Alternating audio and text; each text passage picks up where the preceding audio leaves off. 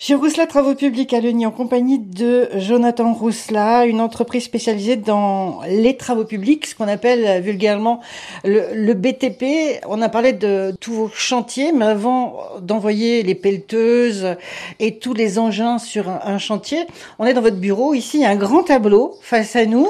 Euh, ce tableau, c'est l'organisation des chantiers. C'est la chose la plus importante peut-être. Bah, ce tableau, c'est notre référence. Quoi, en fait. Tout y est indiqué tous les noms de personnel indiqués, le nom de nos clients à la semaine. Ça permet d'avoir tout de suite un visu sur cette, pièce qui est commune à tout le monde et à chacun, de prendre cette information, de savoir où est-ce qu'on va, ce qu'on a à prendre comme matériaux, ce qu'on prend comme camion, où est-ce qu'on est. Il n'y a pas plus simple que d'avoir de, ce tableau pour donner le maximum d'informations à, nos gars et échanger. Et ensuite, la démarche de, trouver un chantier, c'est pas si simple que ça. Alors, ça se passe par plusieurs biais, c'est-à-dire il y a de l'appel d'offres, il y a de la consultation restreinte, euh, il y a du phoning, euh, c'est-à-dire on nous appelle et puis on répond et on va faire notre devis. Et pour ça, donc, faut faire les relevés, c'est-à-dire on peut faire des relevés avec une canne GPS ou alors même avec des drones sur des gros chantiers.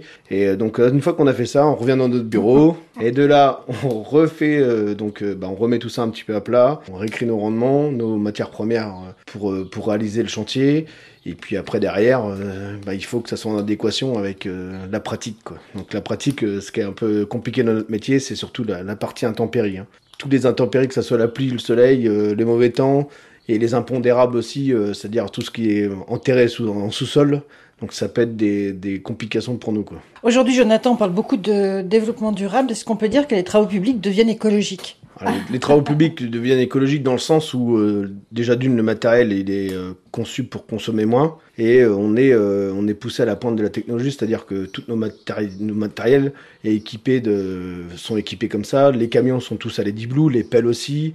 On n'est pas encore passé à l'électrique, mais on a tout l'électroportatif qui est déjà euh, électrique. On a du matériel aussi euh, équipé avec des huiles bio. Et puis, euh, vous traitez les déchets. Ça, c'est important pour vous. Nous, on traite les déchets parce que ça fait plus de 20 ans que je suis dans travaux publics et on a tout le temps gaspillé, jeté des bordures, toute la rénovation de, des trottoirs en des trottoirs en bordure, des pavages. Ben, je trouve ça dommage que ces matériaux n'aient pas une deuxième vie. Et pour ça, on a créé une plateforme qui est à Saint qui s'appelle RTP Environnement.